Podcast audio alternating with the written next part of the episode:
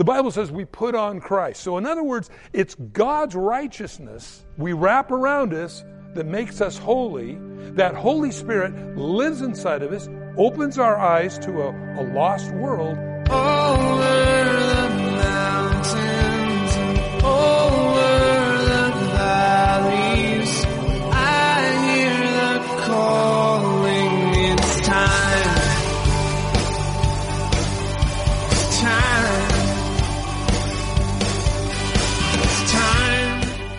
Welcome to It's Time, the daily Bible teaching program of Mike Kestler, pastor of the River Christian Fellowship in Twin Falls, Idaho. Today, we're going through a series on the Holy Spirit. So, get ready to follow along in your Bible as we join Pastor Mike.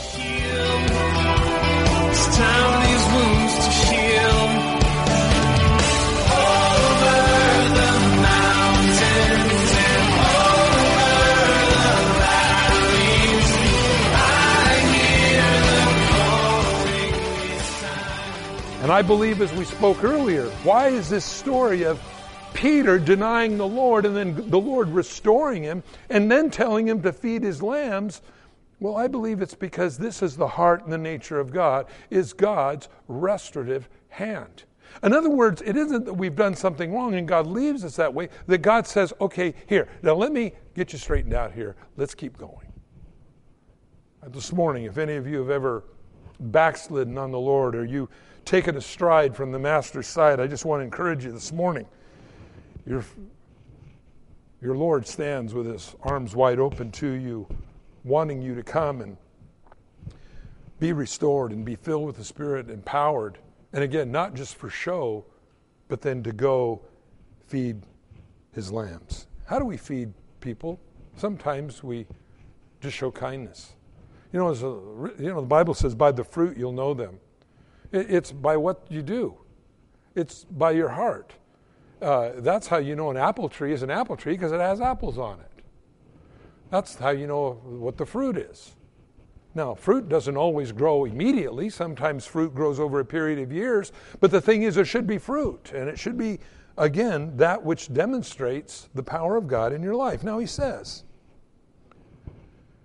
Therefore, when they had come together, they asked him, saying, Lord, will you at this time restore the kingdom of Israel? They were hoping for what I believe is what's called the thousand year reign of Christ. They were hoping that Jesus would establish his kingdom here on this earth at this time. And Jesus said to them, It's not for you to know the times of the season which the Father has put in his own authority. Actually, again, I think they were looking for Jesus' um, millennial reign. I think we should be doing that as well. But Jesus said, But you shall receive power. In verse 8, it says, But you shall receive power when the Holy Spirit has come upon you. This word upon is epi. Uh, you say, What's that? That's your epidermis. God's going to come on you like skin on you. I like that.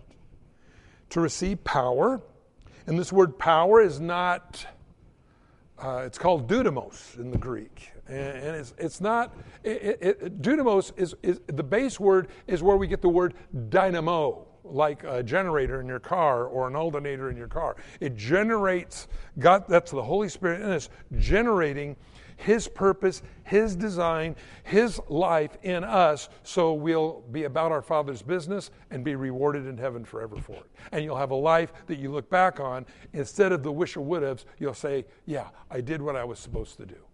So important. Again, it's not dynamite, it goes bang and it's over, that God generates that within us. And you shall be witnesses to me in all of Judea, Samaria, and all the ends of the earth. Now, this sounds real good until you look at it in the Greek. Let me read it to you. What he says. He says, You will be, you shall be martyrs literally for me in Jerusalem, Judea, Samaria, and of the ends of the earth. You see, it's not just witnesses, but it's witnesses unto death. That's what the word uh, means. It's the word uh, martyrs. And it, what he's saying here is he's saying it is that which you are driven for, that is your purpose. You know, people look for a purpose to live. That's why so many people get into so many different things. You get into gangs, you get into this, you get into that. Why do you do that? Because we want a purpose, we want a definition for our life. And God gives us that. And He says, Notice, to me in Jerusalem, Judea, Samaria, and to the ends of the earth. Now, there is a, a bad doctrine that is out there saying that the doctrine of, or the salvation message of the Apostle Paul was different than the message of Jesus. And so some even try to dismiss the uh, Pauline epistles. That would be like 1st and 2nd Corinthians, Philippians, uh, Thessalonians, uh, th- those kinds of books because they were written by Paul and Paul had a different gospel. I don't know where they get this. They make it up, they pull it out of the sky because it is not true. Jesus, they came to Jesus one time. They said, Well, Jesus never taught the gospel of grace. Oh, really? They came to Jesus and they said, Jesus, what are the works that we must do to inherit eternal life?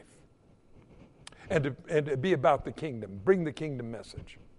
And Jesus said, Believe that the Father has sent me. What? Uh, uh, uh, no, no, no, no, no. What works? They were talking about, in fact, they actually came and they said, What's the greatest commandment? And Jesus said to love God with your whole heart, mind, soul, and spirit. And the second, he said, is likened unto it love your neighbor as yourself. Because upon these two hang all the law and the prophets. You want to know what the whole uh, Old Testament's about? Loving God and loving your fellow man. And by the way, friends, that's what really the fruit of the Spirit is. If I don't really love, if I don't really love people, I'm not going to try to minister to people. And to try to minister to people without love or without compassion, it becomes a kind of a, an empty act. It's like, it's like trying to impress your lover by reading them a Hallmark card. Oh, I love thee. Let me count the ways. Are you impressed, babe? Oh, how I think of you all the time. It's kind of plastic. No, I'm not saying cards are bad. But I'm saying if that's the only love letter that you write in your life to your lover, you're in real trouble. Because it has to come from the heart. It just can't come from a card. Well, unfortunately, without compassion, and in fact, you can do a cursory study of the New Testament, and you'll see, and Jesus, seeing the multitudes, had compassion on them. Why is that? Because when there's compassion, there is a, you start seeing what they're seeing and you want to reach out to them where they're at. They're lost, they need Jesus. How do I communicate that? Well, I've got my salvation. Hope you can figure it out. See ya. No, that, that's not very loving. How do we love then?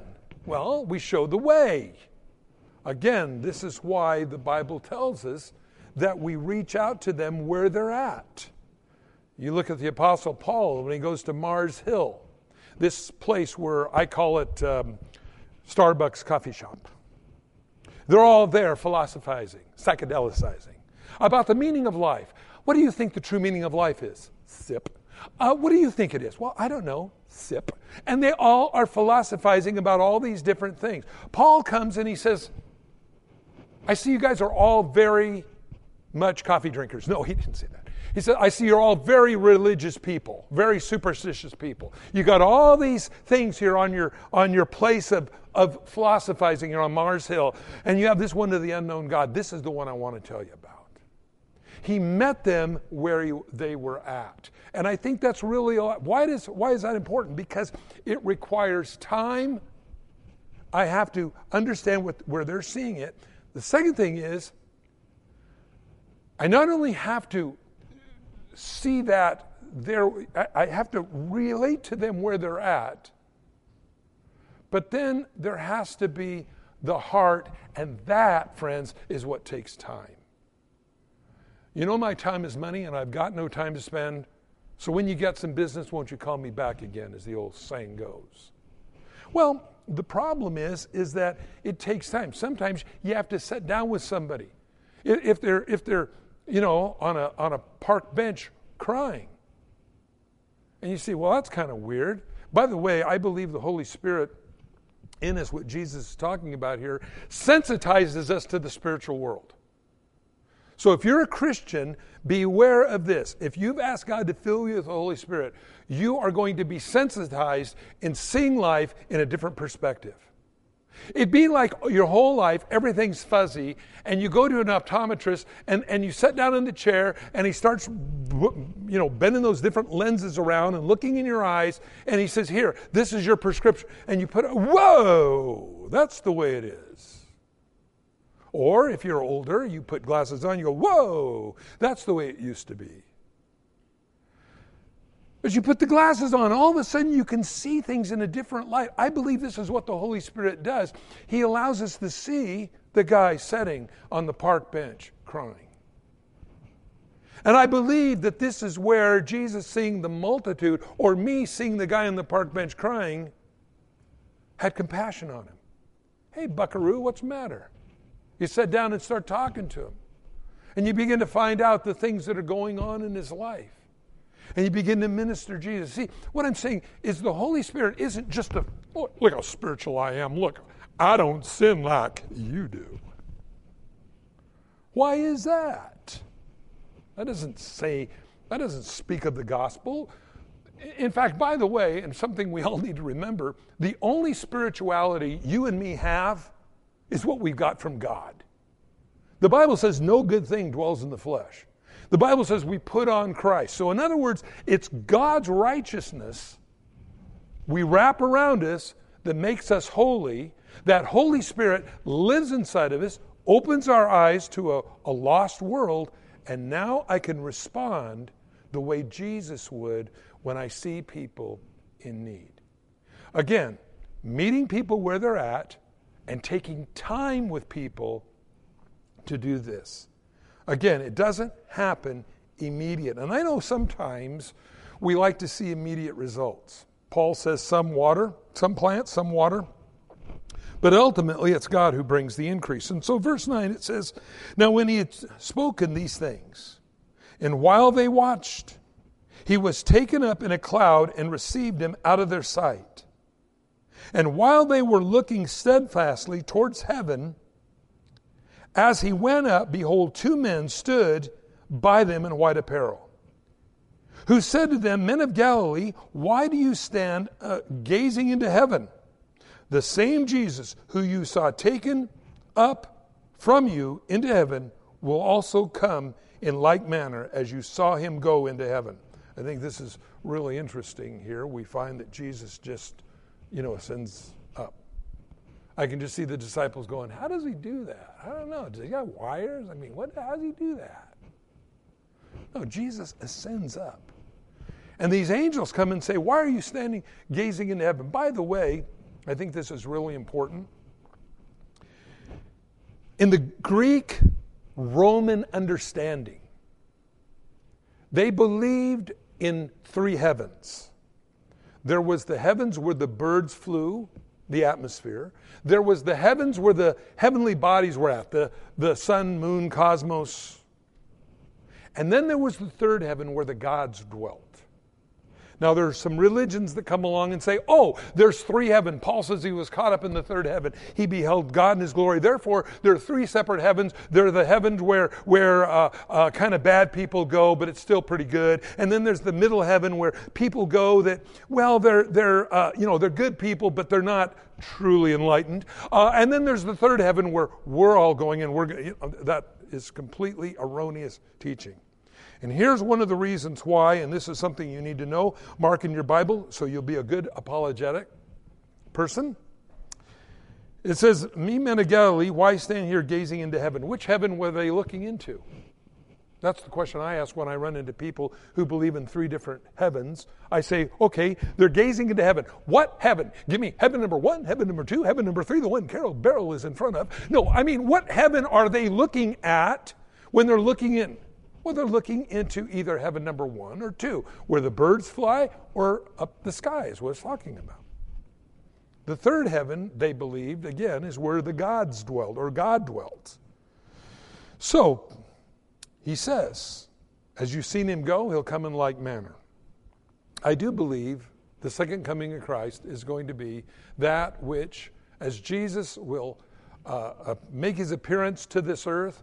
He comes right in the middle of the Battle of Armageddon where everybody is slaughtering each other. All the kings of the earth decide, hey, we don't want to fight each other, let's fight Jesus. And so they all start fighting Jesus. The Bible says that uh, he ends this Battle of Armageddon and sets up his millennial reign. The second coming of Christ is uh, well predicted in the Bible. In fact, Revelation tells us when that will be. It's three and a half years after the Antichrist sets himself up in the temple in Jerusalem, not yet built, but it's going to be, probably during its dedication, and declares to the world he's God. Three and a half years to the day Jesus comes. So that's, that's not hard to know. The rapture of the church is something I don't know.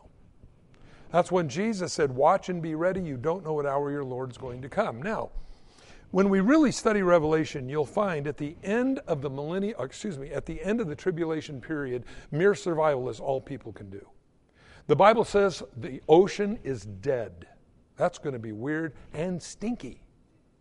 They estimate that there will be dead fish, dead octopuses, dead everything, 15 miles lining every shoreline in the world. Now, you can imagine if you've ever been around sea creatures that are dead, like old seafood, like if you ever have, you know, fish guts and, and they sit around for a little bit and you go, woohoo! Can you imagine what this world's going to smell like? When every living thing in the sea dies. Now, whether man does it or God does it, I don't know. It's very simple for man to do it. Set off a couple of nuclear bombs, kills the plankton of the sea. The fish eat off the dead plankton. Then they become diseased and they die. Then what feeds off of them, that dies. And pretty soon you have the. Saw man can do it. The Bible says it's going to die, and there's no fresh drinking water really left on earth. Uh, famine is widespread it's pretty bad. But you know, Jesus in Matthew 24 speaks of a much different scenario. He says, as the coming of the Son of Man is so, as he says that it will be as the in the coming uh, the days of Noah, so shall the coming of the Son of Man be. They were eating, drinking, marrying, given in marriage, life as usual, party on. If you remember, if you look at the days of Noah, right before they went into the ark, everything was normal. It wasn't no see dead and all kinds of crazy stuff. And then Jesus talks about this, and I believe Jesus in those verses in Matthew 24 is not speaking of the second coming, but he's coming, his coming for the church, the rapture of the church. Completely different. The end of the tribulation period, mere survival is all you're going to have. It's not eating, drinking, marrying, given in marriage. Life is normal just as it was before they entered the ark. But the rapture of the church, I believe, fits that scenario very well, as maybe Jesus could even come back today. So, God fills us with His Holy Spirit. He says to go and wait in the upper room. And this is where they went to Jerusalem from the Mount of Olivet after they saw Jesus go into heaven. It was on a Sabbath day's journey. And when they had entered, they went into the upper room where they were staying. Peter, James, John, Andrew, Philip, uh, Thomas, Bartholomew, Matthew, James, the son of Alphaeus, Simon the Zealot, Judas, the son of James. They all continued in one accord in prayer and supplication, and the women and Mary, the mother of Jesus, with all his brothers. They were all there together doing exactly what Jesus said to do. Go wait, the Holy Spirit's going to come. This think. Now, they were all believers, friends. Now, maybe you received the Holy Spirit when you, the, the empowerment, the power of God, when you accepted Christ as your Savior. Praise God. That's great. But if you accepted Christ, and there's like, you always can't really share with people. There's always an embarrassment. I, I, I want to talk to this person. I see that person over on the park bench, and I want to, I'm, I'm too shy. You need to be filled with the Holy Spirit. You need to be empowered by the Holy Spirit. That's where God lets you see clearly His need greater than your own insufficiencies, and you go, I'm going to go see what I can do to help that guy or that girl. Or call that person on the phone, or that coworker that you have. All those things are all important because, see, this is how we step out of just going, look how spiritual I am. And we put feet to our faith and we reach out to the lost. Jesus ascended to heaven to send us the Holy Spirit. I'm amazed today how many people that are Christians do not live in the Holy Spirit. They're not immersed in the Holy Spirit. As we looked at the original language here, they haven't clothed themselves with that this morning.